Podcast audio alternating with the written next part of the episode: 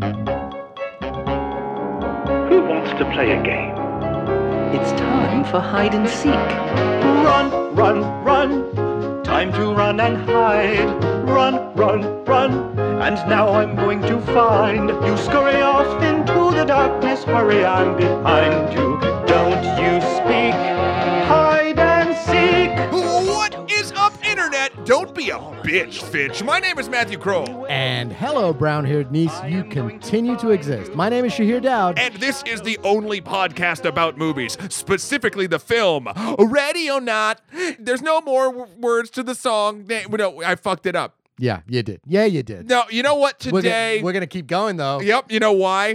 because, uh, dear listeners, d- dear God. Uh, um, wait, dear listeners, do you feel a sense of deja vu? I, I hope you do. I hope everyone's ears are ringing. One more fun factor: we're recording this at uh, 9 p.m. on Friday the 13th. That's right. And there's something special. Yeah. but there's something special to that in particular. And that is we already did this episode. What? Groundhog Day! Groundhog Day! Uh, my system or me, don't know which, uh, basically had the wrong mics recording. Yeah. And we love you so much that rather than send you the garbledy gook nonsense that recorded off of my laptop internal microphone with us not pointing our mouths even remotely at it, we're going to do the whole podcast again. Listen, I'm I, I'm gonna say this, you know, just once and for all. Matt has an entire recording studio built in his in his apartment for this specific purpose. So if we have had one glitch like this in 230 episodes, that's a still a pretty great hit rate, and I'm still very thankful that we're here. So Yeah, no you. no skin off my back.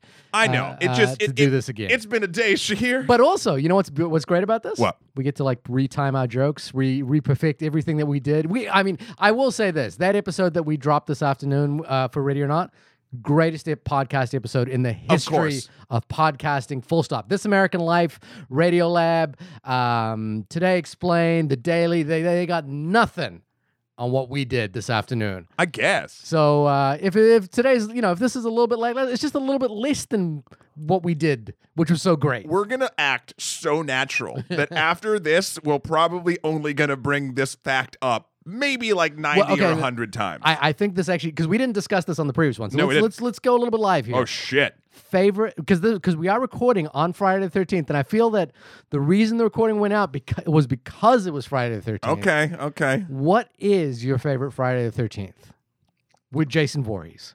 Or not, as it turns out, because the first one, remember the first one, remember the first one didn't have Jason Voorhees. I know. it. You know what? I'm gonna go straight up Jason X Jason X. when Now, he goes now, to space. Oh, is that when he goes to space? All right. Uh, you know what I think is Jason's like a real prankster. You know, like he- he's like pulling plugs out just as we turn around and stuff. He's not trying to murder anyone anymore because that's so passe. Of course. And we live in a. T- he doesn't want to be seen as like toxically bad. Yeah. He just wants to like mess with us a little bit because that's his mo. That's his brand, baby. That's what he does. I, I guess. Uh, I like Jason goes to Manhattan. Uh, yeah. Jason takes Manhattan. Is that what Jason it- takes me. I don't remember that. I remember yeah. that because the, uh, for a couple of reasons. One, I think it was actually the first Jason movie I actually saw. Uh, I videotaped it off a late night uh, uh, screening. Perfect. Uh, and watched it again, and I, I watched it by myself, and I got really scared. It was the first time I heard the. Ch- ch- ch- ch- ch- ch- What is, what is it? Is it? What's Jason saying? Is it Jason? Jason? Jason? No. Is he just saying? no, his he name? doesn't say that. That's just a theme. What is the theme though? What does it say? Oh, oh, I'm not saying it. It's just it's, Is it- yeah, yeah. What is it? it's like It mouth- sounds like he's it's saying mouth noises. we- Say it again. Is he trying to say kitchen but missing the vowels? He's not saying any. kitchen. Oh, is he hungry? Is that Oh, what it is? man. You're just gonna do this the entire this time. This is gonna be the worst. I also loved in Jason Takes Manhattan. uh, he goes up against a boxer, and the boxer fights Jason, and then Jason takes one swing at the boxer because Jason, you know, basically he's got to go mano y mano with with whoever he's at. So if you, if you come at him with a knife, he'll come back at you with a knife, and if you come at him with your fist, he'll go back at you with the fist. And he hits the boxer once. And the boxer's head fly, flies off. I mean, that's fair. Listen, when it was Freddy versus Jason, which also close, uh, close favorite for me. Yeah. uh, th- you know they had some, they had some grud matches, and he threw Freddy around a lot. Yeah, yeah, yeah. But Freddy, now this is, you know what would have been fun there is if Freddy went into Jason's dream. He did. and, and and then got freaked out and was like, "What the fuck is this?" Oh, he got freaked. like out. like if Freddy was like, "Oh no no no no, sir, I'm not coming in here." No. I don't want no part of this. No, he, yeah. Well, that would, I would have loved that. But anyway, fair. Friday the 13th, uh, email us in at onlymoviepodcast at gmail.com with your favorite Friday the 13th. And if, if I hope you, I hope, dear listener, you haven't had any bad luck like we have. I, in the scheme of things, I think losing a podcast recording that we managed to, you know, we'll be able to redo again isn't that ba- a big a deal. No. Um, but, you know, uh, hopefully you had a safe uh, and prosperous Friday the 13th. Indeed. Uh, speaking of emails and people writing us in, and the fact that everyone should and could do that, we do have some emails this week. Yeah. Uh, so let's let's I read love them. Jason to email us with. All right. This first email I've totally never read before in my entire life comes from Zachary. Uh, he says, Hi, Matt and Shahir. I just recently started listening to your podcast and found it through Matt's role on Extra Credits, but this has wildly overshadowed it in my eyes. And when I read this the first time, I actually had a real, I was like, oh, I had like a very heartfelt moment. So I want to continue that feeling on. you guys have great chemistry together, and hearing your discussions, even on a movie that I don't particularly care for, is enlightening every week. You guys have inspired me to see more movies, and now I'm in the works of starting my own podcast about movies in this parallel dimension where, of course, that could possibly happen because we all know, I mean, the asterisk is over the only in our name for a very specific reason. it's called The Screenwriter's Nightmare. Oh, that's, I, Yeah, I I mean, yeah. Yeah, it's Uh, appropriate. yeah. Thank you again for your discussions. They keep me very entertained and help me to critically think about a ton of movies I've only glanced at in the past. Well, thank you, Zachary. Thank you, Zachary. I'm very curious as to what the screenwriter's nightmare could be. A hundred percent. What I mean, I guess what would be your if you were a screenwriter? you know, yeah, I have a very specific uh, example. Do you? Where'd Yeah. it come from? Uh, I just thought of it right now. Oh, this wow. is actually This is a new one? Yeah, this I just legitimately thought about this right now. You are the person hired to rewrite Robert Towne's script for Chinatown, and you're told to make this make sense. That Wow. to me is the screenwriter's nightmare. Or, or you're told to punch up uh, "Being John Malkovich" by Charlie Kaufman. That's the screenwriter's nightmare. Or you're told to make sense of uh, the uh, underage "I can have sex with the uh, I'm not having sex with a minor" scene in Transformers. You're told to like make that uh, not feel so creepy in a Michael Bay But you have to keep that happening. Yeah, but it's still got to keep in It's, the, you have to keep, keep it that in- moment in, in the movie. in but you have to- Transformers Four. is that what- I- Transformers? you know what? I, haven't seen that movie. I I, I just know it's about real them. confusing because that's the fourth Transformers movie, but also Marky Mark's first Transformers movie. You know what I'm bummed I didn't see? I haven't seen Bumblebee yet. I heard good And I things heard about very Bumblebee. good things about it. Directed by Stephen Knight, uh, who oddly is the son of the I'm not sure the first first name, but the per, the Nike the CEO of Nike. It's his son. Oh, really? Is the director of uh, of uh, tra- Bumblebee. He also directed uh, Kubo and the Two Strings. Which that movie is legit. Yeah, yeah. I, I hear very good things. So I'm I'm bummed I didn't see Bumblebee. I, I feel You're, like you're Bumblebee. I'm bumblebee that I didn't see a bumblebee with the bumble. No, no. Um, that's getting into my son's humor. Um, I, you know, because I look, I liked the first Transformers a lot. I think the first Transformers has mo has specifically one scene has a moment of genius in it. yeah. Um, it's the one where the Transformers are trying to hide out in the house, and they're all Oh, in giant- and around the house. yeah, it's basically like a Charlie Chaplin movie with Transformers, and I was like, "That's brilliant! I love it. I love every moment of that." Uh, then part two, part three, part four. Um, so yes, thank you, Zachary, for your email. Uh, the screenwriter's nightmare, uh, in my estimation, would be having to make sense of one of those screenplays, or yeah, or rewrite uh, Chinatown. fair, fair. What else we got, Shahir? Uh, we have an email from my buddy Stephen in New Zealand. Thank you for writing us in. Um, and I've read this before, so I'm just going to pretend I have read it before. Uh, hi, guys. Finally got to listen to the podcast on American Factory. You covered a lot of my thoughts and more, but did I wonder, how did you guys feel about the shooting? The locked off shots are glorious and truly beautiful, but I found every time the camera moved, the rolling shutter artifacts were very distracting. In their publicity photos, uh, I saw that they, they are shooting on a C- Canon C100 M2. Buckle up, listeners. We're going to get a little technical right now. Let's So- do it. So uh, just hang on for a second here. And while I think it's a good entry level production camera, for me, it wasn't quite up to the task of serious doco work. Also, some of the footage is obviously taken from DSLRs and a few times on a phone.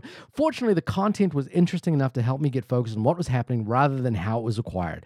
Good sound helped too. They're obviously skilled doco makers, but their budget might have let them down a bit. With Netflix and the Obamas moving into the doco world, uh, do we think there might be now a better market and bigger budgets for doco makers? Well, Uh, first and foremost, kudos for the using of the word doco. You like that? I like that. I, I feel like it's a New Zealand thing. I don't know. Maybe I, So I- I, start. I've started saying. I've started putting O's at the end of things. Right. I, I like doggo. podcasto. But sure. uh, yeah. Transformers. O. Yeah, I'm Uh, gonna get some ramen no noodles. Yeah, no, sure. None of but, this makes sense. But the the I I just when I was reading this, I was delighted by by the the But- abbreviation of documentary uh, Into- film into doco. and because it's actually technically wrong as well, right? It's doc you.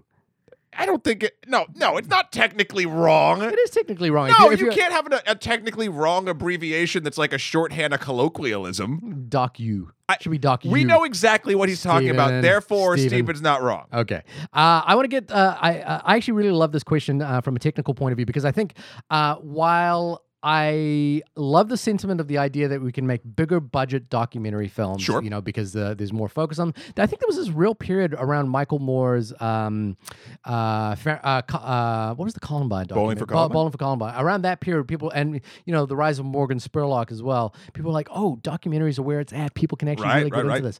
Um, and and there've been probably a couple of big scale documentaries. I'm thinking of films by Jeffrey Reggio, uh, things like um, the Qatsi trilogy. You know, Kiana Katsi. Uh, Yes, yep. Uh, whatever the other two are, Powaqqatsi, um, and um, uh, but Katsio. yeah, Katsuo, Katso. That's the, the Katso trilogy. but uh, I actually I disagree with the sentiment that you need higher quality or bigger cameras or you know like using rids or anything like that. Uh, although there, were- again, thinking of just, I, I guess it might be late at night, but I'm just thinking of like interesting things. But I know was it Werner Herzog uh, did a documentary uh, about uh, cave paintings and he did it in 3D.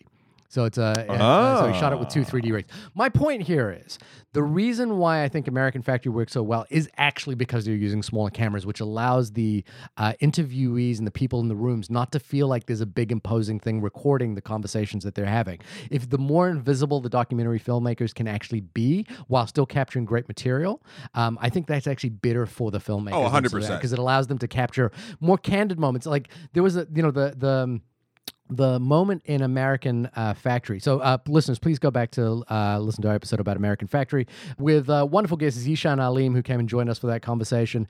Um, I think there, there's a moment in that documentary where uh, a factory worker basically tells the filmmaker that they're, and I don't think they realize this, but they're essentially that they're going to com- they're committing a crime.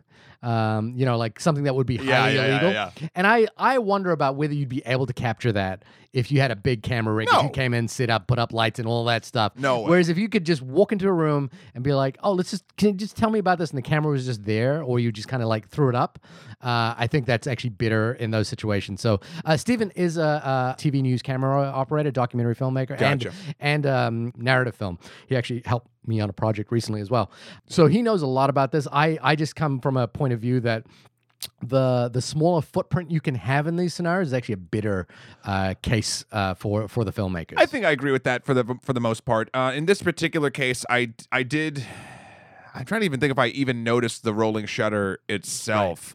Um, but I guess it also. I mean, i i there's an interesting sort of threshold between like technical i don't want to say acumen or just or like uh, uh showing what you're spending your money on on the screen Yeah. and like for this i thought it was a very good looking yeah, documentary it's well, but i it's well colored. and also the second something is a doco Yeah. I do forgive a lot of technical Yeah. aspects, and if the sound and the color work is is on is up to snuff, Yeah. then I'm good to go. But I can totally see I can totally see the gripe, Stephen. I just I just didn't see it in the moment. I don't think I don't think it was a gripe. I think it's just asking like an interesting question about uh, documentary filmmaking. The other thing, just one final point on this, I think our vernacular to um, captured footage is has changed in the last ten years because of the advent of iPhones and the fact that everyone has a camera in their pocket now.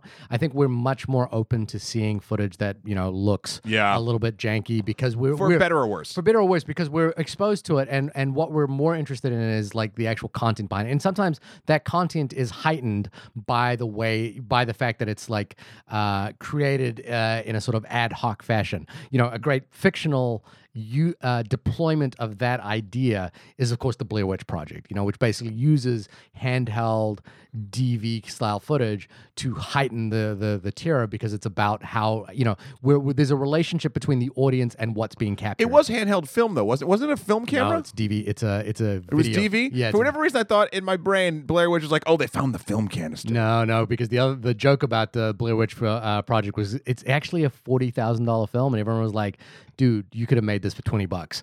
Uh, like, I love me some Blair Witch Project. So uh, thank you, Stephen, again for writing us in at onlymoviepodcast at uh, gmail.com or hitting us up on Twitter at onlymoviepod. One final thing I wanted to talk about just because it's Friday the 13th and this news just came out today, which is great that we got a chance to redo. It happened after the It- first it happened after the wow. first recording. Okay, fresh stuff for me. You got a drink in your hand? Yeah, Let's, here we go. Let's pour one out for the death of Movie Pass, which is going completely offline as of tomorrow. I September not hear that. September 14th, Movie Pass is no longer with us. Uh, did you read? There's a fascinating article uh, about you know because I was always kind of like on the side of Movie Pass in terms of like the little engine that could. I was until I wasn't. Well, I just like the idea that they were shaking up the the the industry and like changing. And they and I think for better or worse, uh, MoviePass has done that. You know, now you have the Regal uh, subscription model, AMC. You got the AMC subscription model. I actually met an economist in New Zealand recently, or he, economist who was visiting me here. Yeah. and and he, and he was telling me about this the notion that all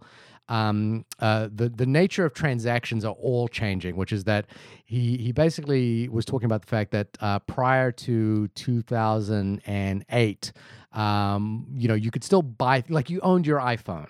Uh, now you buy it kind of on a pay payoff system, and he, he said essentially what you're getting there is actually just a subscription to Well, the you're O- leasing it. to the OS system. Yeah. And he was talking a lot about how like everyone is slowly shifting away from uh, delivery of products to delivery of service. Same in gaming, man. You, Yeah, you yeah, don't. I, I you don't own anything. Again, today I bought. Uh, though I'm not a, a huge fan, though I'm not as against it as most other people. The Epic Game Store. Oh, yeah? Um, is the it's a Epic is the company that does Fortnite Yeah. and like all that stuff. But they made a deal on PC that they get Borderlands six months before Steam does, and it was a Right. big hubbubaloo. But I love. Borderlands, and I will do. I, you know, it's another launcher and all that stuff. But again, even in the licensing agreement of everything, like we don't. I don't own what I just bought. I I paid sixty dollars to essentially like. You think you'll be able to download it forever? But also, like, I would an interesting game model for that be, um, rather than paying sixty dollars for it, what if you paid two dollars a month? Uh, you know, like for and example, that's what I thought Stadia was going to be, Oh, but yeah. it's not. You you pay a subscription and then you, You buy, buy the sixty dollar games on Stadia. And look, Google does a lot of great stuff. Yeah. Google runs half of my life and business, but. I, also, Google, as a company, for better or worse, uh, tries a bunch of different stuff, see what sticks, and then just abandon stuff wholesale if it doesn't work. So if Stadia somehow tanks, yeah, and people have dumped like because you're not even you're not, like even with Borderlands today like I bought it and then I downloaded all of the game onto my hard drive Hmm. and in a world where maybe the Epic Game Store goes away maybe there's a hack someone makes where I can still play Borderlands right Right, right. because I have the data yeah. but But but, you could be- Stadia you don't have the you data don't have the data. It's a streaming service essentially for uh, a CPU. right? yeah, that like so you're buying a game that's not the data's not even on the hard on your hard drive. Yeah. it's so weird. I feel like we're going to get to a point in our culture where you're going to walk into a person's apartment and there's going to be nothing there. It's just going to be literally there's no couch, there's no tables, there's nothing until you put on a pair of glo- uh, goggles, which you have to pay a subscription service for, and all of a sudden everything that you think is there is there.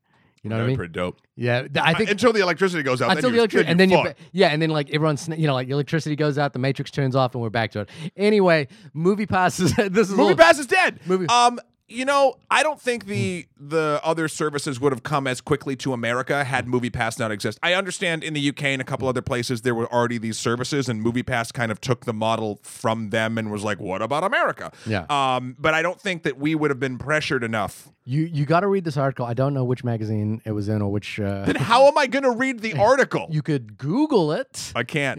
you could Google it. Google article on Movie Pass, uh, and they and it basically went through their. Give me something else to Google I other believe than Movie I, Pass. I actually believe it might have been Forbes or Business Insider. Okay. uh, but it was an interesting article about their business practices uh, and how shady it actually was there, to the point where they were so they were hemorrhaging money so much that they would uh, the CEO or someone in management uh, uh, made staff uh, reset everyone's passwords so that they couldn't log in to go see a movie. Uh, and then they would like they were constantly changing things so that they couldn't do it. And then the other thing was MoviePass actually tried to become like a Spotify, so they would hold like parties at uh, at certain events, and they had DJs coming, but no one would turn up uh, because it was like it was still a weird thing, and they had influences come through. It was it was They're the it- Fyre Fest of movie uh, subscription services. that's really what it sounded like. It sounded it was very akin to Fyre Fest. So at any rate, Friday the thirteenth is the last day of Movie Pass. If it's uh, so suiting. uh, you wouldn't, you, you know, you've passed the date if you're listening to this podcast, but you could probably, uh, I hope you got to see one more screening of um, what what would you have been able like wh- how narrow did the field it got get? real narrow Yeah. by the end. By- like it let you see like maybe the goldfinch at like 2 p.m. on a Wednesday. in a in like Tucson or somewhere like that yeah, or in- nowhere near you. yeah no the only screening was like a thousand miles away But it would give you the phone number of someone who would leave their audio on while they watched it there. so there's a great video, uh, and you can search. I think it's called Ask a CEO, and they do the CEO of of MoviePass, not the real one, but it's an actor playing Oh, how desperate he is uh, to questions and like trying to basically farm out ideas from the audience about what MoviePass should do or what it what people want. It's very very funny. Check that Oh, out. you know what? Okay, so now moving into the film that we're actually going to discuss, I feel like the family in Ready or Not, the Le Domases, Yes. they would move into subscription gaming services. That, like that's the that's the pact that they will make for uh, for sequels of this movie. Matt, can you tell us what Ready or Not, a movie I'm very excited about, uh, is about? Yeah, I absolutely can. A bride's wedding night takes a sinister turn when her eccentric new in laws force her to take part in a terrifying game. Chickers? Was it Chickers? No, but like I. Tiddlywinks? so, Connect. Four. It was Connect Four, wasn't it? Uh, yeah, it was Connect Play Four. Connect Four with my toddler. It is terrifying. Go for it. I win. You just you never know when the when the uh, pieces are going to be thrown against the wall. Uh, I just want to say something real quick up top about before we get into the games and the movie and everything. This is the first film in a long time that I knew absolutely nothing other than the movie poster standee I saw in the in like movie theaters when I'd go see other films. I knew nothing about this. Oh, you kind of had like the trailerless experience. I a- yeah, I actually thought based on just glancing and walking by the standee, Yeah. uh, I thought it was like a period, like a western period piece. I could see that And because she's that. got the bandolier with the elephant gun her ammunition, dress is slightly and, antiquated. and it looks it looked like sort of old, even though it turns out that it's dirty. Hmm. Like the the and like everyone around, you know, in the halo of people, all were wielding old timey weapons. what would the Ready or Not Whiston be? I have no idea. I did not know what this thing was. Instead of And- hide and seek, they'd be playing Russian roulette. Right? Maybe, Yeah. maybe. Uh, but then, uh, so it was just, it was a real refreshing ride when I, uh, Did, did you went did in. you did you kind of enjoy that experience of like not knowing anything? So in this case, absolutely yes. Yeah. I, I don't think that would be that. So I'm too curious about. Um, Did you watch? You, so you didn't even watch the trailer after No, after no. we talked about doing this movie? No, Okay. no. Um, and the like for you know for things I am actively invested in, you know, cinematic universes or you know Star Wars or like whatever, like those type of things. Yeah. I need. I like knowing the information early, not Yeah. not like spoiler level early, but like I'll watch the trailer. Yeah. Like you know, I like that I heard I think Palpatine laugh in that trailer. Like I'm like ooh, and that got me like whatever. That's a spoiler for me, but For you, all right. Well, you never know. It could could have been Jar Jar. No one knows. No one saw a Oh, thing. I would love that so much. if, this has all been building up to a return of Jar Jar. Anyway, sorry. So anyway, it was just a really nice experience. It's, it's good, right? Like it, it feels. Uh, here's the thing. I, I think um, uh, you might have the perception that because I don't watch the trailers, I don't know what what movies are about and what's happening, uh, which is not the case. I, I think I'm fairly up to date about a lot of movies. Sure. Um, and and the thing that I'm just trying to avoid without watching the trailer is I don't want to see the moments out of context. That's that's real. I don't I don't mind knowing what the synopsis. In fact, I want to know what the synopsis of most movies are. I don't mind knowing uh, detail, little plot details. What I don't want to do is is see moments, I, and I, I don't want to see the moments. Like I, you could You don't want to be waiting to piece it together in your brain. Like, Yeah, I know this takes place on a cruise ship. When's the cruise ship scene? Exactly. I don't want to have. I don't want to be thinking ahead of the movie. So I love it when I like. I you know uh, we went to the same screening. I turned up a little bit later than you. It was almost empty. You, you broke a chair. I did. I broke a chair. I was like that buffoon in the front aisle who was like waddling in late. Like Jamie and I are sitting back, like back center, like row J out of a theater full of a full alphabet, right? And Shahir, I think, like you like sitting a little bit closer than I do normally. You know what it was? I, I can I just tell you why I actually did that? Uh, Okay. It's because we've had this conversation before where you're like, if you pick a seat, you goddamn stay with that seat. And so I'd pick the seat, and no, I, was, I meant more of like if you have it on your ticket stub. yeah, it was oh, on- yeah. yeah. So I picked that seat, and then I saw you guys there, and I was like, no, no, I'm gonna stick to my seat. But also, I texted you our seats so you could pick a I- seat next to my seat. I I actually so, didn't- I didn't so I take. wasn't just a dick. but so Shahir sits down about two or three rows uh, ahead and against an aisle, and then we just hear clunk, and we both, me and Jamie, look over, and he just like, like triumphantly, like he killed a bear, like holds up the armrest of this seat, and then I'm like, what just happened? And he puts it down, and he walks to another seat. I'm like, I'm the, like, I'm literally like uh, Mystery 3000. This, uh, you know, yeah, the- Mystery this- Science Theater. Mystery Science Theater, this 3000, the entire movie experience. I'm like walking in front, I'm throwing chairs up. I'm a monster It of was a human very being. enjoyable. And uh, yeah, but no, I, uh, I I wanted to sit in my designated seat, which I don't think I did in the end, by the way. No, you didn't because the, the seat was broken. It's not your fault. It's not you. Don't you didn't know your own strength. But you know what I love? What I love is uh, the the the 20th Century Fox logo appears. Fox Searchlight Pictures starts up, and then I was, and then I just have this. I I have this moment before almost everything I see now, complete blank slate. I'm like, I don't know what I'm about to get. I don't know any images I'm about to see. I, I like, I literally often because I haven't been inundated with the trailer or anything like that. I sit down and it's like, oh, what is this I'm watching right now? And and what's what I like about that experience is I have to come to terms with the film on its terms. You know what I mean? Like I have to watch it on its terms. Like it's a sentient being. no, I, I I am not bringing any preconceptions to this film. So I'll, Well, you are. You're just not bringing because you even said yourself. You like research and you know plot points and you have things like you're, you're bringing I- some so stuff, I- but not I- visually. what I knew about this film is that there was a wedding and that there was a game that had to be played, and the game was a little bit like um, the most dangerous game. That's what I brought to it. Okay. And and so then I was like, okay, what am I in for? And it, and I love just that experience of like having to like deal with the movie on its own terms. It was like, how does this tell me the story? I've got no context for the for the story that you're give you're about to give me. So does it gonna work? Is it gonna actually play to to what I think it does? And and I'll I guess I'll go first. Do it. I was absolutely delighted with this film. This is this is uh, uh, just a terrific ride of a movie. It's a funhouse ride of a movie, more so than It uh, Chapter Two, which is the movie we discussed last week.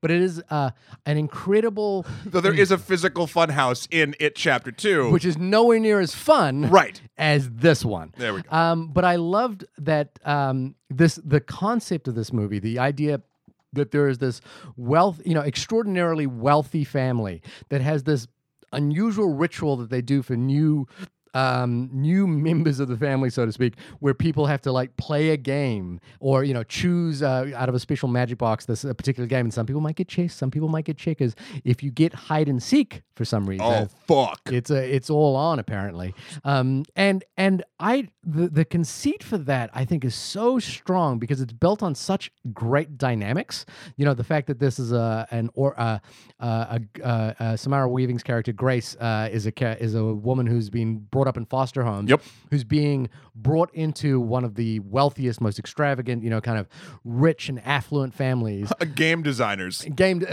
go game owners Game owners, and actually, to be They're- to be fair, they do. When I first heard, it's like, oh, it's the gaming family, or as they call it in the trailer, the Dominion, right? Uh, I was like, how the hell did they afford all this shit? And then they sort of tell the story a little bit, which I liked about like how the father, the great grandfather, and everything, and then how this guy, who is the current father, the the, the patriarch of the family, Yeah. uh, basically was like, and then I bought four sports teams, and I was like, there it is. Yeah, there you got to go. I mean, I I love that. conce- I I you know like I was saying this earlier as we recorded this conversation earlier today that this I don't know if this was a blacklist script, uh, but it certainly feels like it was a blacklist script. And um, uh, for those who don't know, a blacklist script there there there's a uh, an online screenwriting. Um, it's not a competition, but it's an online screenwriting service. No.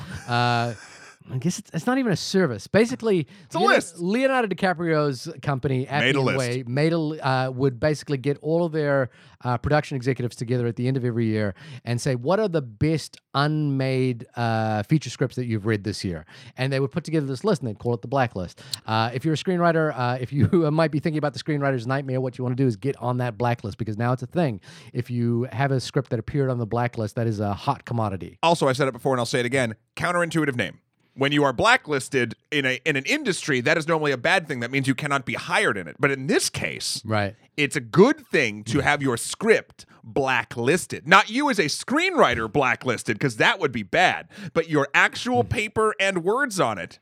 If that gets blacklisted, you're you're almost guaranteed to go to the top. What I love about what you just said is it feels like you're learning language for the first time. it's like it feels like you're learning a foreign language for the first time. Yeah. Like, you're like blacklisted traditionally means this. Exactly. I just I just went through a whole bu- yeah, yeah. Sometimes uh, you can be really cool. I watched in the a- whole in the summer. I watched the whole Muzzy series on Film Lingo. So What's Muzzy? you don't know Muzzy? I don't know Je suis la jeune fille? Oh wow! Oh my God! Maybe they didn't have it in in uh, in New Zealand. Muzzy right, was side tangent. Let's stop it. Let's go. Let's do this. Muzzy. what is this? What is? I didn't. know You didn't know what the blacklist That's was. fair. I don't know what the fair. what Muzzy is. Uh, so so Muzzy was a thing that they tried to sell you during Saturday morning cartoons, or try to sell your parents of, where it was a cartoon monster that would teach you languages. Muzzy it was, a bear. No, he wasn't a bear. He was Muzzy a, wasn't a bear? No, Muzzy Wuzzy wasn't a bear. uh, it was like you know those hard shell VHS tapes, basically. Okay. Or you could order them in, in French and, and or or Spanish or Russian or like whatever. And I just always remember because there was always a little girl that just said because it was the French tape in the thing goes "Je suis la jeune fille," which Oh, means okay. in French I am a little girl. Huh. Uh, and and I always wanted Muzzy, and I never got Muzzy. So now I just speak English, but now film the Muzzy script on film. I can't believe my poorly timed, uh, I don't know, late '80s joke didn't land for you. Well, uh, what did land for me was that terrible, terrible segue. Uh, back to the movie, back to the Los Damas film. We're back uh, in uh, the the present day, and I, again, I just I I was so excited by this conceit um, that and and it's it's such a well executed film. It's such a well designed film. Um, it it has this sort of sense of escalation, and and the the other great thing about this movie is is it doesn't overstay its welcome. It, it literally it is out to tell this one story of this one girl and her one night, and it never goes beyond that. Never tries to open up the world. Uh, I mean, there is there's some there's some interesting developments uh, which we'll get into when we get into spoilers, but it doesn't go beyond what we need the experience to be. Now, my criticism of this film and it's very minor. This is this is so slight.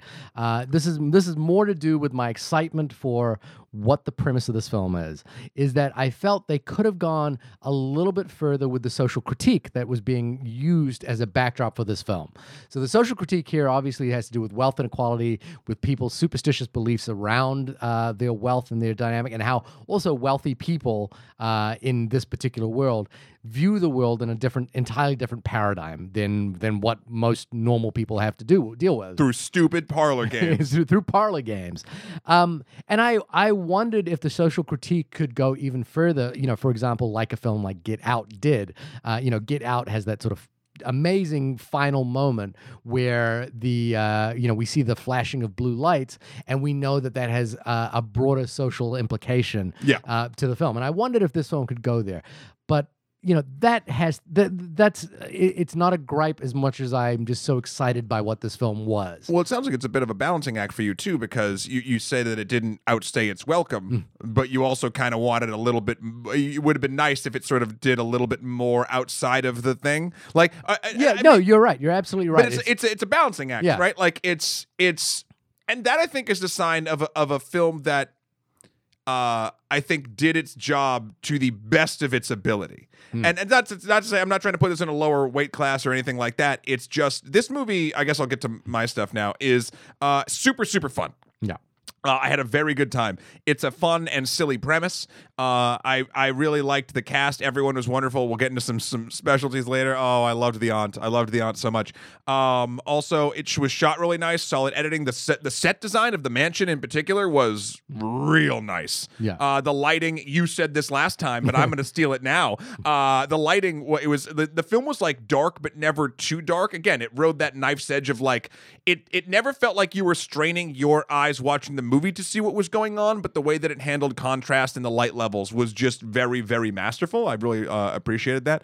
Uh, I did like how and I, it's fortuitous you brought up uh, Get Out because I did like in how you know the world of sort of like crazy family movies, and I'm talking like this could be from Get Out to even back to like Texas Chainsaw Massacre Right. uh, the the the bad family, the crazy family, whoever they are, normally they're all like they're like pure super skillful psychopaths. Like Right. they're normal and then they just snap and they have like the eye swift to the side and then they're like then they do their horrible deed. Where this this movie and this is getting a little into spoilers at this point but the family who ends up due to the fact uh, they've made a deal with a, their great grandfather made a deal with a man named LaBelle uh, to get uh, fame and fortune for their games or whatever. He'd fund whatever he wanted to do if uh, they agreed that every time someone married into the family, they would put a card in a box, a Hellraiser box, and they'd have to play whatever game popped out. Some of them got chess, some of them got Connect Four. Uh, but if it's hide and seek, you have to take the person, the bride or the groom marrying into the family, and hunt them in your house. And you have to kill them before dawn, which gets a little tight. But anyway, the point I'm trying to make is the family who's doing the hunting are not seasoned killers, are not like psychopaths that like are so devoid of uh, what I will call human flaw. Uh, they are bumbling. A lot of them don't really want to do it. Characters are sort of wishy washy about the entire thing. They don't even know if, like, because the, the, the rumor is that they'll all die if they can't kill her before the end of, uh, before dawn. Yeah. But they don't know for sure. Yeah. Uh, in fact, the aunt, um, oh my gosh, played by I gotta get her name because she was so good. Aunt Helena, uh, by Nicky uh, Guada-. I, I butchered that. Gua- Guadino. Guadina. Guadini. Yeah, think. Guardini uh, is the only one who has done this sort of before and had to kill her would-be husband, and she is a uh, the most badass like woman with like this stark, uh, you know, Tim Burton esque pushed back spike hair, and she's got a fucking battle axe. she's all about it. Yeah. But everyone else has their moments of wavering. They all actually kind of like Grace, which makes it more complicated. Uh, and uh, you know, anyway, I like. and I think they're they're all like confl- well, not all, but there's a con- conflictedness about whether they should do this. and they're not good at it. That's that's my my point. Like Yeah. they bumble. They kill. I mean, again, now we're in spoilers full on. They kill two maids by accident. And like they end up hurting each other a lot of times worse than they ever hurt Grace. In Right. fact, the, the and I won't even spoil this little part, but uh, even a person that was completely uninvolved is the only person to really wound Grace first. right. Like so, like I don't know. It was a it was a breath of fresh air. However, mm-hmm. I will say that the weakness for me on this side was a little bit in the dialogue. Hmm. Uh, I thought that it basically it felt a little underbaked in certain spots. It felt like it just needed like a couple more passes. Just to, again, story and beats, rock and roll. Uh, but this was more like it, it felt like there were moments, especially uh, when uh, there was p- characters screaming like ex- expletives at things. It felt a little um, or, or p- characters like very emotional in certain spots. It felt like they might want to like maybe reined in the actors from doing some improv, maybe, or just like just the level of like what they were saying like a lot of times just felt sillier than the movie even was trying to be. It's, I think what you're, you're getting at is that whether a person would be genuinely terrified enough or uh, cognizant enough to like to swear with such grace and finesse. Maybe, or yeah, to have to be to be the wordsmith. Yeah. uh of all that jazz and uh well and then let's not even forget that they they said the the actual word family so much in this script i have to i have expected dominic toretto and letty to roll up and try to get grace out of there and she could become their new family now Ugh, oh boy, uh, that would be the cinematic universe that we've all been waiting for. I can't Is it, is it at this stage we just basically want every movie to be a Fast and the Furious movie? sure Uh, no e- even Jason, Jason, jason Jason x yeah, Jason X takes uh, Jason. i mean you know Fast- fast and the furious is going to space you know that right Oh, and that's where they'll meet Jason. He'll be I hope so. And he wants to get back to Earth now. dare to dream uh no this was a fun movie it's just uh it did have it did have those sort of issues for me There's one thing I want to just jump into uh, before we go into full full details, but that I, I think to me one of the the richest parts of this movie is the way in which the entire um, the entire thematic element of uh, you know the, the thematic anxiety of being married into a new family, the thematic uh, element of of the the anxiety around wealth inequality and where's my place in all of this, and really going into like a different kind of uh, spectrum of the world that you live in all of that is coalesced around one uh, design element in this film, and that is Grace's dress.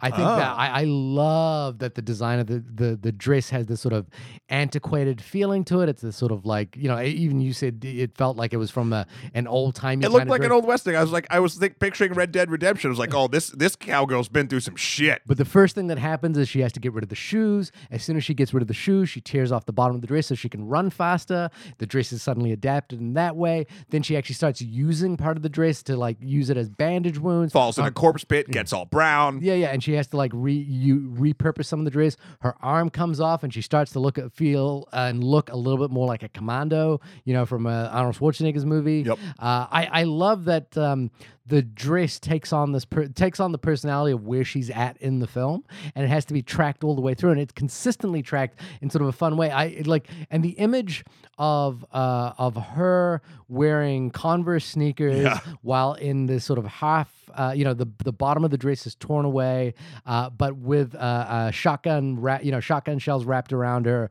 I think is such a uh, a beautiful image for what this movie is trying to say in terms of uh, in terms of that anxiety around wealth and you know like coming into a new family and fighting your way back and like owning your position the film that it really made me think about uh, and i know we mentioned this earlier in the day but it really just reminded me of die hard like it really reminded me of that, you know, the the way in which Bruce Willis is coming, you know, comes in. He's inappropriately dressed for the Nakatomi, you know, Christmas function. His his wardrobe gets slowly, you know, like he's using part of his wardrobe in order to fight back. It becomes a big deal that he lift his shoes up Yep. in the pool. You know, like it's a real story element, and it's all it's story and character all coalesce into one thing. Welcome to the party, pal. And that's I just I think that's such a smart piece of filmmaking, and it really it really landed for me. Uh, you know, like it really crystallized why this film was was kind of like firing on all cylinders. And it also did what all good horror does, and it takes a very relatable uh, human experience, and that would be, in this case, uh, entering a new family, especially if you're a person that comes from a small family or or almost sort of not no blood family anyway.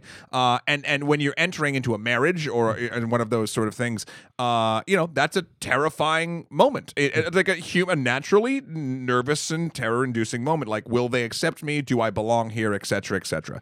But then this movie obviously does what all great horror does and elevates it to the point with, yeah, they'll accept you maybe, but they first they're gonna hunt you for about eight hours. Well, I love the idea that there's a there's a big what if in this film, which is that they're they're not entirely certain that they will need to hunt her, and and The and- family isn't. Some yeah, of them the, fa- the fam no the, I, until the card gets drawn, they're Oh, like yes. you, you know like Andie MacDowell's character is actually like trying to you know she really she wants uh, uh, Grace's character to ultimately bring Alex back into the fold because Alex has left the family because he doesn't the husband of Grace. yeah, into the and, and so none of them are actually certain. They're hope. I, I think at least they're hoping that they don't have to actually go through with this until and then once they do, they're ready at the drop of a hat to go because they have this belief structure in place. So the dialogue leads us to believe uh, that they 100% what you said. They they it could go anyway and they don't want it to or whatever. But the the the way the dialogue is spoken spoken and the way that the actors play a lot of these scenes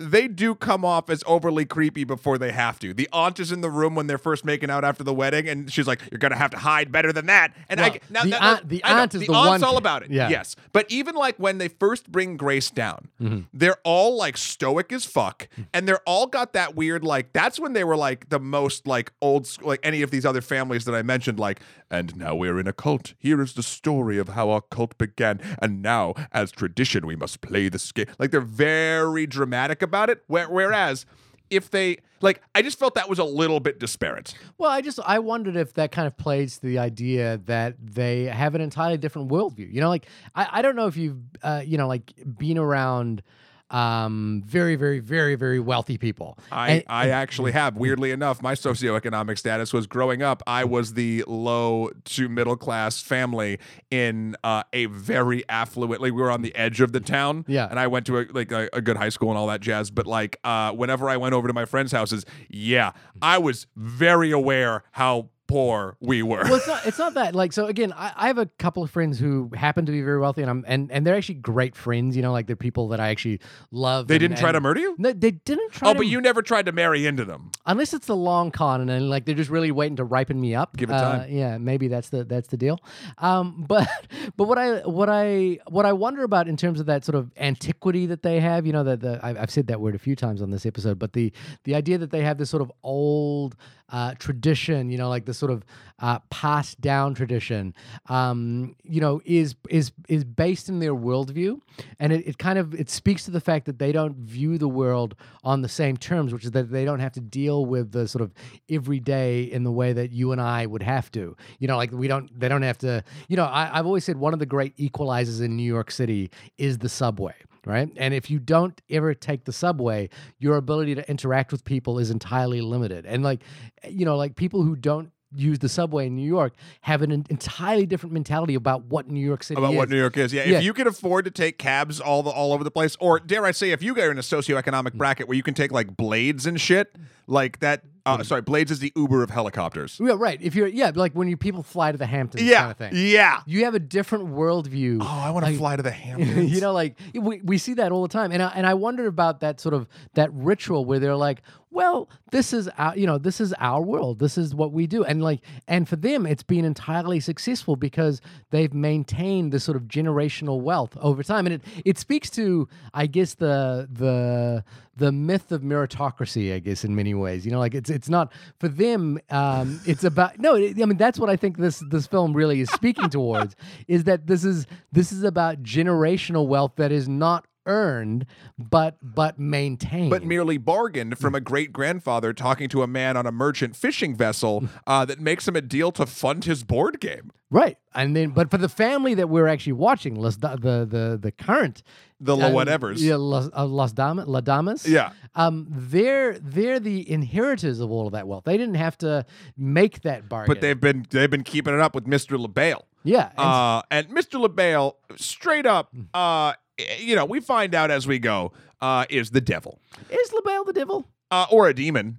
I mean, what? Well, okay. Listen, here's the deal. Yeah. And now we're getting into full, but I wanted to say something else. I'll go back to it. Yeah. Uh, man, all the order of this podcast is way off from my brain in this morning, but no one knows. Don't say it out loud. Okay, I won't say that. out loud. Okay. Uh, so Wait, there's, say that again? there's a part at the end of the movie when they, they've all sort of like scrapped around and they've captured her once she's gotten away, captured her once she's gotten away, and they're about to sacrifice her. And they've been doing chants and they've been doing whatever. Before they had her on a pentagram table. This was now at like in an office because they just had to like make do with what they had. Yeah. Uh, because the the dawn was coming very soon. They went from just having creepy rituals to like basically all screaming "Hail Satan." Right.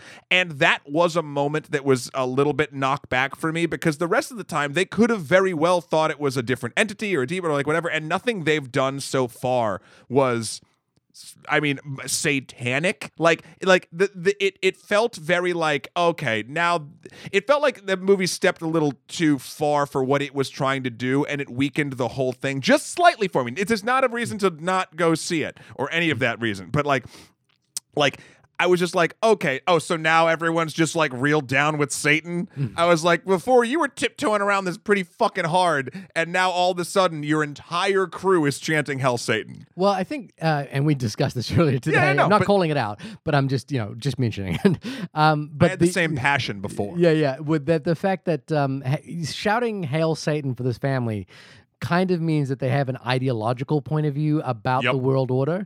Uh, you know, like people don't. You know, like if you're just trying to maintain your wealth point, you might you might say it without much conviction. Yeah. Or you know, There, there was conviction Yeah, here, yeah, so it played a little against what the script and what their previous actions were saying. It was a little despondent, not crazy. So Well, because I think the thing is also is that there's a certain sense of doubt in whether this is actually, you know, like no one's. Oh, there's only one member of the family that has actually seen LaBelle, uh, and that's Alex, and they you know, they've decided he is the anointed one because of it. You know what this film really reminded me of What? a lot. Uh, this is the fun house, and I think more fun version of Midsommar. You know, it's the it's the boy. It's not quite the same dynamic, but it is about this sort of like ritualistic uh, environment that that a young woman gets dragged into and has to fight a way out of because of her shitty boyfriend. it's escape room mixed with Midsommar. it is the uh, and and- Because of her shitty boyfriend. because of her sh- like this is the thing. I was I was not on board for Alex the whole movie. The I mean, enti- you knew he was gonna flip.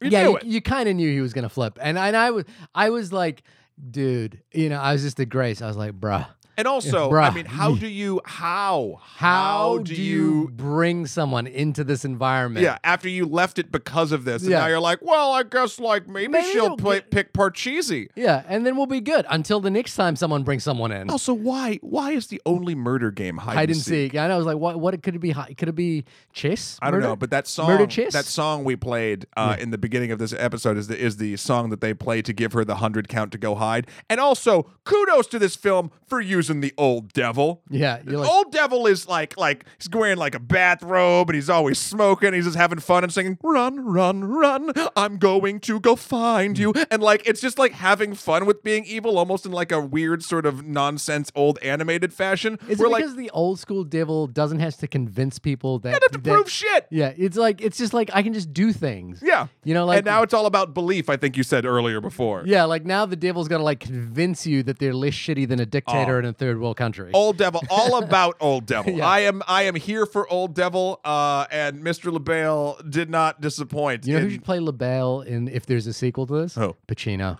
No, Pacino all the he way. He was great in Devil's Advocate. Oh, Devil's but Advocate. I want Pacino. LaBelle to be like more um uh the guy who played Joker in the Batman uh 1967. Oh, Cesar Romero. Cesar Romero. Like I want that devil. Right. I want I like want kind of tickly, you know, old timey devil. Yeah, kind of, kind of like the the devil you could potentially leave your kids with and hang out. You know, like they would Yeah, look for out like I, like for a No, no, half hour But the devil wouldn't kill your kids; it would convert them into more evil. Yeah. You know, like and it would have fun doing it. It wouldn't just be all about the evil. It'd be all about the the selffulness that that's Yeah. act, that Yeah. actual Satanism really is about. The the funny thing is, I think this devil is um, the. I guess maybe this is the part of the social commentary that I thought would have been interesting. Uh, this devil seemed content to kind of sit back and let the family implode. Yeah, because he made he made the deal. He made the deal, and I well, I was kind of like excited if the you know I may, hmm, maybe this would have been interesting, maybe not, maybe not. This sounds like bad ideas as I'm as I'm saying them out loud. But like, if the idea was that we never really were sure that there was a devil, uh, you know, because I love that moment at the end of the film where basically, you know, they draw back the curtains and then they're like, you know, squinched up, thinking, oh, am I gonna am I gonna like vampire out of this whole scenario? And and then they realize that they're not. But then I would have loved if, interestingly, they kind of create the scenario that gets them killed as opposed to just magically disappearing, and then we see the devil. It was like the devil wasn't really, or you know, LaBelle wasn't really pulling the strings as much as their own belief structure kind of created the strings. He was just emceeing the event. yeah, yeah. He was just like he was like a, a uh, He wasn't a production manager. he was a dungeon master that kind of like somewhat got involved, but like really just stayed out of it. I don't know if that reference is correct, but that's okay. You don't play a lot of tabletop RPGs. really I a lot. appreciate the effort. Yeah, yeah. I was trying. I, was, I really did it for Yeah, you. I know, and I appreciate Yeah, it. but um, I wondered, you know, like if that that was part of the social commentary that I was like, I just. I kind of wondered if it got lost or or it's it's just not quite as strong. Given that you know, like the other reason I was excited to do this film is that you know, uh, Craig Zobel's film The Hunt uh, was a film that we've been discussing already because it was a film that was you know essentially has a little bit of the most dangerous game kind of element to it. Yep. But for some reason mentions the words deplorables and now it's you know going to be yanked from the from the face of existence. Whereas this film kind of snuck in uh, with this sort of like class consciousness at the at the heart of it. It's almost as if if Mm. you don't really spell out exactly what you're doing in these simplest block letters, maybe someone who would have a problem with it wouldn't quite notice. So like you could re-release, you basically scratch off the title and literally in pencil. Yeah, scratch Sharpie the- in Sharpie. in Sharpie, scratch off the hunt and replace it with uh, Hunters. Hunters. Yeah, just scratch off the and add an E R S, and then you're like, it's a different movie. It's a different. It's a great film. It's a great best film. Yeah. Beautiful film. Or even just dub over the word deplorables with like, You don't even have to. You think you think he's going to spend the time? You think he's going to spend the time? No. Yeah, he's not. I mean, we don't have anything to distract us with right now. No. Anyway, uh, my point here is, I had such a good. I had such a great Did time. you? I had such a great time with Ready or Not. I think. I think Ready or Not is. It's funny because I. I think its its ambitions aren't lofty.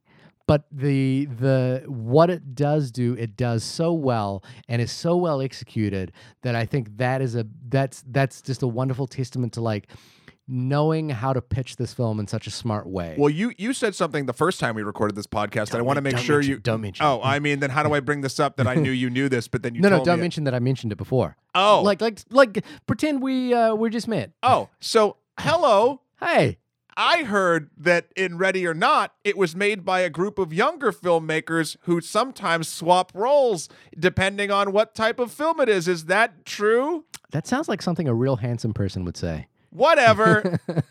Tell Uh, the story. I just wanted to get to it because it was an interesting piece of trivia about the filmmakers about So, this. so the directors of Ready or Not are uh, Matt B- Bitneely Alpin and Tyler Gillett. Knight. Oh, Gillette. Um, oh, Best a man can get. Just get it right. Yeah, they're part of the Gillette dynasty. Um, No, the uh, Dominion. the, the, the Gillette Dominion, but they're part of a film collective called Radio Silence, um, who I believe have um, uh, have the sort of interchangeable role swaps between themselves as they make films. Now, the last couple of films they've made, they made VHS and Southbound, which I both believe, which I believe are both anthology films. Uh, and this, I don't believe this is the first like full out just uh, non-anthology based film that they've made. Um, but I think that they're kind of creating this interesting collective and dynamic where they can switch out depending on on Right. how they work. And I, I look, I don't know the exact inner workings of how Radio Silence the uh, the the collective works, or if it's even a collective, or as opposed to just you know a group of people that like working together. Um, but I, I just, I think you know, there's something about the way this is put together that feels so, um, so well cognizant of what it is that they're trying to achieve and they achieve it so well and it has just an it's it's built on the tapestry of social commentary so well. But you know that that it that that it manages to get where it's going really efficiently. Now, I kind of just wondered if the social commentary could be more pointed or could be broader or could or could really speak to the world we live in now because if you think about again The Hunt versus this film, it kind of speaks to this idea that we're we're in a you know and even the we discussed earlier the the the purge. It speaks to like uh, Earlier the first time, you didn't miss anything in this recording. yeah, yeah. But uh, we're we're speaking to uh, a sort of place in cinema right now. It's reflecting our sort of uh, political and cultural reality, which has to do with class divide. It has to do with uh, with uh, uh, uh, certain divisions between groups that is uh, fairly pronounced. You know, um, you know, much much as like uh, uh, George Romero's Dawn of the Dead. You know, had that sort of class consciousness, uh, Sure. racial racial dynamic to it. I think you know these films are kind of speaking to a broader class divide. Now, I you know I think a film like Get Out really speaks uh, powerfully to the world we live in in terms of racial dynamics.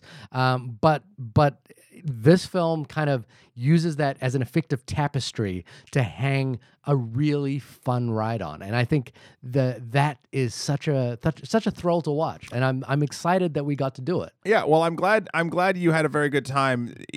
uh, Not even in spite of, almost because of you, Carrie Bradshaw. This movie hard. You couldn't help but wonder. I could is that what Carrie Bradshaw? She she writes that in all of her columns. Uh, I couldn't help but wonder. see. I'm I'm not Was that well, everybody having sex but me? Like that's the sort of like.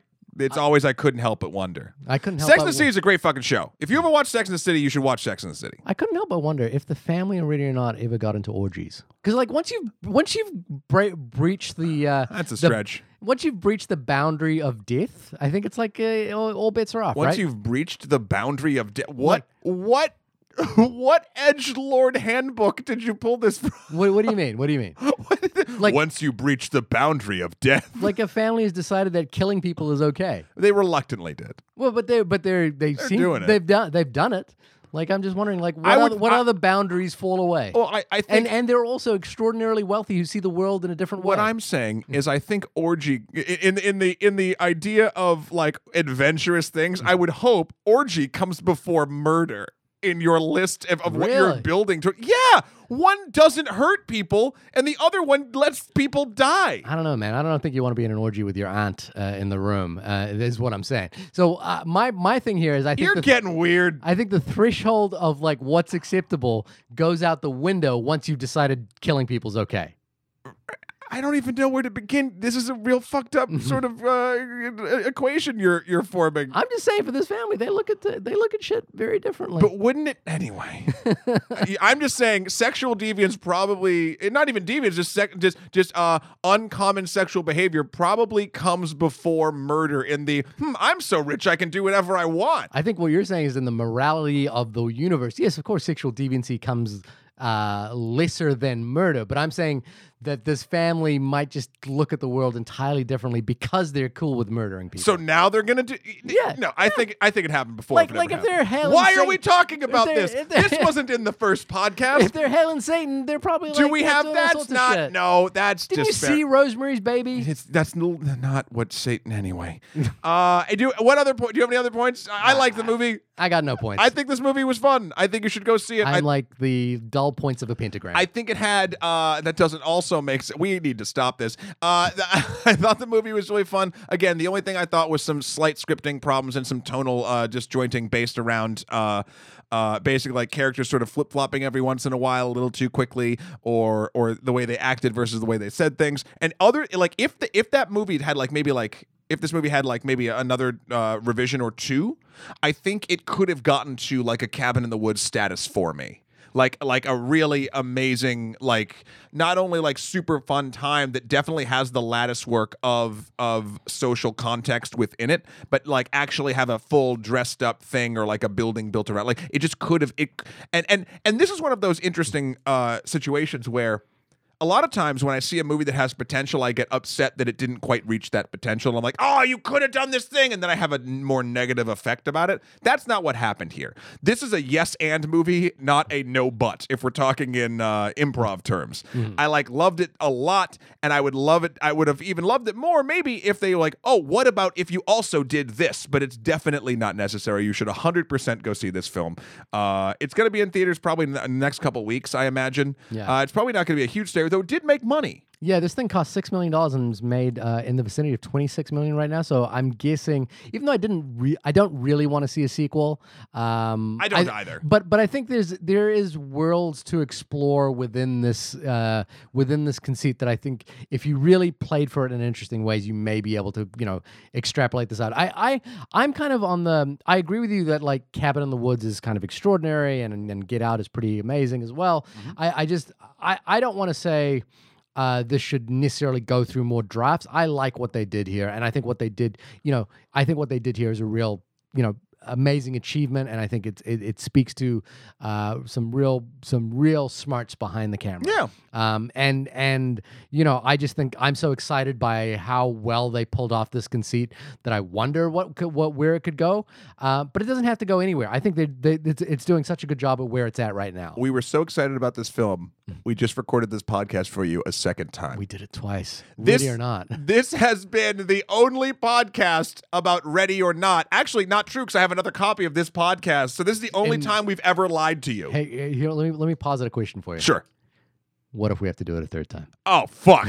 what what what do we do? And like, do we start making commentaries about the commentaries that we've already made? Yes. And then could we flash back to the commentaries that we? I mean, we could we could play a garbage sounding spot. Yeah, Yeah. sure. But that I, would be amazing. Shahir, when you aren't ready or not, uh, and when you can't hide, uh, and I have to find you, where can folks find you? You can find me at my website at uh, this is the worst game of hide and seek ever because I'm just like, hey, he's in here.